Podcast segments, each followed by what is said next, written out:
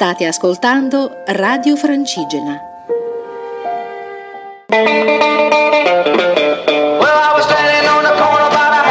L'arte del camminare a cura di Luca Gianotti e della Compagnia dei Cammini.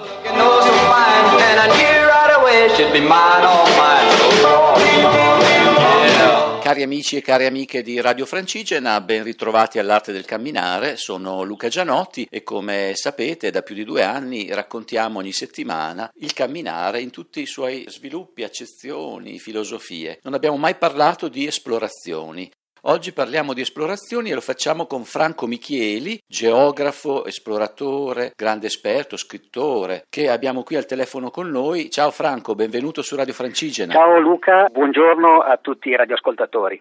Molti dicono che oggi come oggi il concetto di esplorazione è morto, nel senso che tutto è stato esplorato. Invece tu hai una filosofia per cui il concetto di esplorazione è diventato una cosa più interiore e quindi la tua proposta è di tipo esplorativo. Ecco, ci vuoi raccontare per chi non ti conosce, perché molti ormai hanno letto i tuoi libri, hanno visto il tuo film, qual è lo stile che hai applicato negli ultimi 20 anni alle tue camminate e che stai cominciando a proporre prima in solitaria per conto tuo, adesso stai cominciando a proporlo anche alle persone. È in realtà un approccio molto semplice, cioè si tratta di fare qualche passo indietro rispetto all'evoluzione tecnologica che abbiamo avuto negli ultimi secoli. L'esplorazione per me è ancora valida perché si tratta di esplorare la relazione concreta che possiamo avere noi con la terra, con la natura, con quello che succede, soprattutto se ci mettiamo in cammino, non importa a quale livello di difficoltà, ma comunque accadono tante cose che nella nostra vita quotidiana non avvengono più. Quindi questo andare a riesplorare un rapporto antichissimo uomo-natura, ecco, è qualcosa che oggi è veramente nuovo, è un nuovo ignoto, perduto rispetto a epoche passate.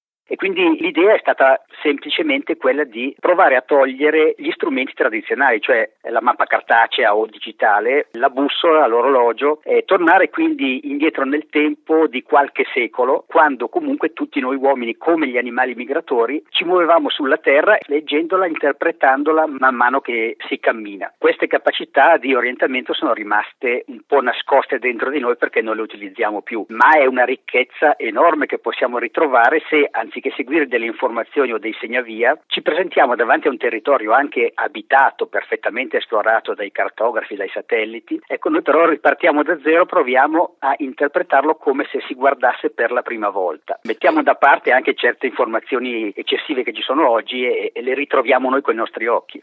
E questo è bellissimo perché mentre tutti sempre di più vanno in montagna guardando il proprio GPS, il proprio telefonino, eccetera, tu vai in una direzione esattamente opposta. E per far questo hai cominciato anche a fare dei veri e propri workshop, dei seminari in cammino, proposti con la compagnia dei cammini, che sono un avvicinamento progressivo a questo approccio. E questo è molto bello perché appunto tu in questi seminari parti da dei livelli più facili, appunto inizi a fare questo percorso a Portofino e poi dopo vai avanti al Dolomiti, Scozia, Norvegia e quindi ci racconti un po' in questo primo passaggio di avvicinamento. Anche in un luogo con tanti sentieri segnalati, eh, come può essere il promontorio di Portofino, un'area protetta, ecco, si può partire come facciamo noi, ecco, con questi eh, gruppi che negli ultimi anni hanno condiviso con me questa esperienza. Si scende dal treno alla stazione, si, sulla spiaggia e si comincia come se fossimo lì per la prima volta senza sapere nulla a guardare che cosa abbiamo intorno. Basta cominciare a notare il Sole per posizionarci all'interno del, dello spazio della Terra, dello spazio e del tempo, del divenire. Quindi eh, è come se ognuno di noi avesse intorno un cerchio immaginario su cui si sposta il Sole nel corso delle 24 ore, ne vediamo solo una parte. Ecco, sapendo che ci troviamo a mezzogiorno per dire che il Sole in quel momento indica il sud, abbiamo un primo orientamento senza bisogno di altre informazioni. Poi osserviamo il monte, questo grande monte che si protende nel mare e immaginiamo di riferirlo un po' a, a una nostra mano. Ecco, nell'antichità tra le popolazioni native le mani eh, avevano tantissime funzioni, un po' anche di mappa, cioè guardando i segni e le dita delle mani, eh, gli uomini antichi riuscivano anche a ricordare il loro territorio. Quindi in pratica cominciamo a costruire una mappa mentale, una rappresentazione che sta dentro la nostra memoria di tutto ciò che osserviamo, come è fatta la Terra intorno a noi e se possibile, anziché disegnarla su una mappa, la immaginiamo nella forma di una nostra mano. E man mano diventiamo dei conoscitori di questo mondo in cui stiamo camminando, ma partendo da zero, è una nuova forma di esplorazione, in realtà antichissima. E quindi poi il secondo livello di questo tuo percorso di avvicinamento all'esplorazione è quello delle Dolomiti, fai un paio di proposte in Dolomite, che cosa succede in quel caso?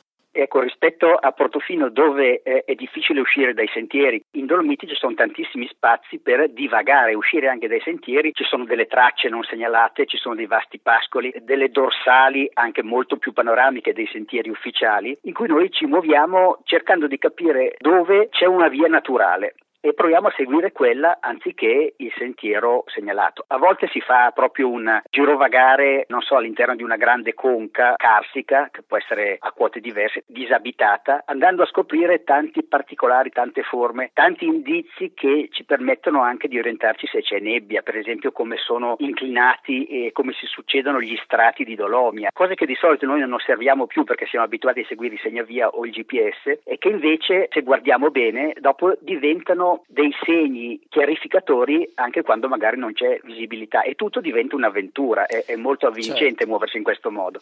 Imparare a esplorare e anche imparare a perdersi, quindi questo è il grande insegnamento che tu stai dando. Facciamo una pausa musicale, un piccolo intermezzo. Hai un brano che vuoi proporre ai nostri ascoltatori? Potremmo sentire qualcosa di Sibelius, che è un compositore eh, finlandese eh, che ha composto sette sinfonie. Potremmo sentire un brano della settima. Io lo ascolto spesso fin da quando ho cominciato a fare grandi traversate nel nord e ho trovato che effettivamente lui mm, inserisce molto il sentimento della vastità della natura letteratura nordica nelle sue composizioni, quindi proviamo a introdurre con questo brano della settima sinfonia, solo un assaggio. Ok, benissimo, ascoltiamolo.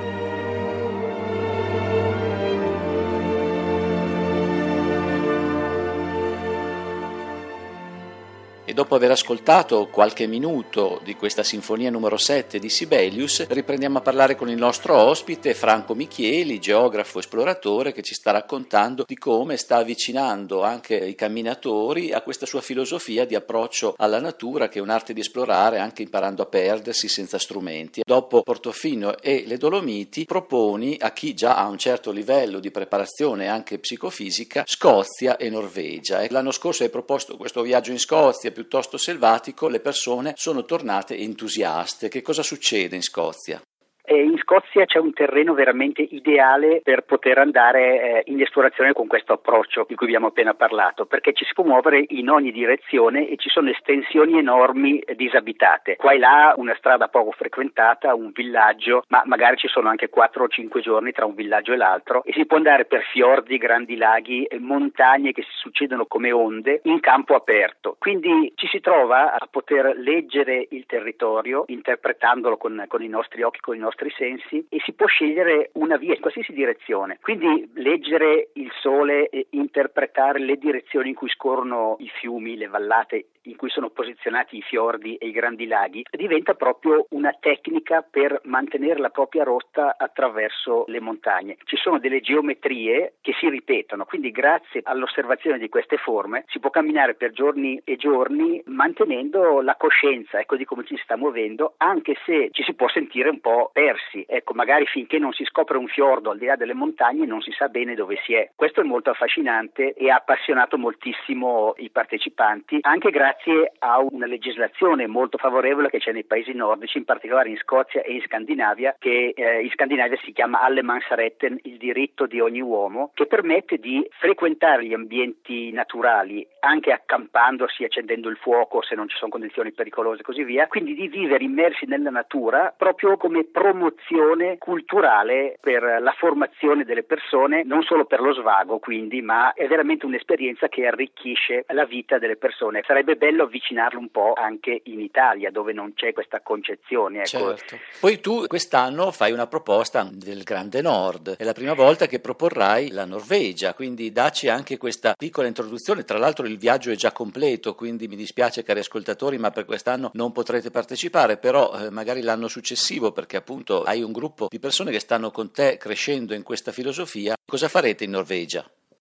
Eh, in Norvegia attraverseremo un grande altopiano, l'altopiano Hardanger Vidda, che è il più vasto altopiano europeo. Siamo intorno ai 10.000 km quadrati disabitati, c'è solo qualche rifugio qua e là, con tante piccole montagne. In pratica si vede un orizzonte sconfinato di alture, vallate poco profonde, laghi, torrenti, nevai, ecco in ogni direzione e quindi dà proprio questa sensazione di trovarsi dispersi in un'immensità artica o subartica nel periodo di luce continua, quindi il sole tramonterà un pochino perché siamo nel sud della Norvegia, soltanto per due o tre ore, ma sarà un po' più complesso interpretare le direzioni grazie alla posizione del Sole perché è quasi sempre sopra l'orizzonte. È un po' un'avventura che introduce a delle esplorazioni più complesse nel nord e, e soprattutto un'immersione in questo ambiente quasi intatto con pochi segni umani, dormendo sempre in tenda naturalmente come in Scozia è un'occasione per stringere un rapporto con la wilderness molto particolare che da noi è più difficile, questo sia in Scozia che, che, in Norvegia direi è possibile,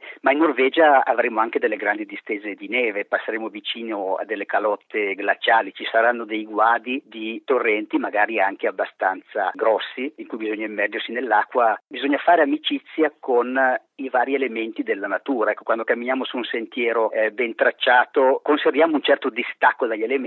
Andare in queste terre nordiche vuol dire invece scendere in intimità con la neve, con eh, i, i, licheni, con l'acqua eh, dei torrenti, col vento, con le tempeste. E quindi vuol dire veramente approfondire il proprio rapporto con la wilderness, uscirne un po' trasformati ecco, e, e diventa qualcosa che può cambiare anche il nostro modo di, di camminare, di approcciarci all'ambiente in, in generale. Benissimo, caro Franco, ti ringrazio. Come capite ascoltatori è una proposta bellissima che solo un esperto di questi luoghi come Franco Michieli può proporre. Continueremo a seguire queste tue avventure, chissà dopo la Norvegia dove ci porterai. Grazie a te Franco, un caro saluto, alla prossima e a tutti gli Grazie. ascoltatori.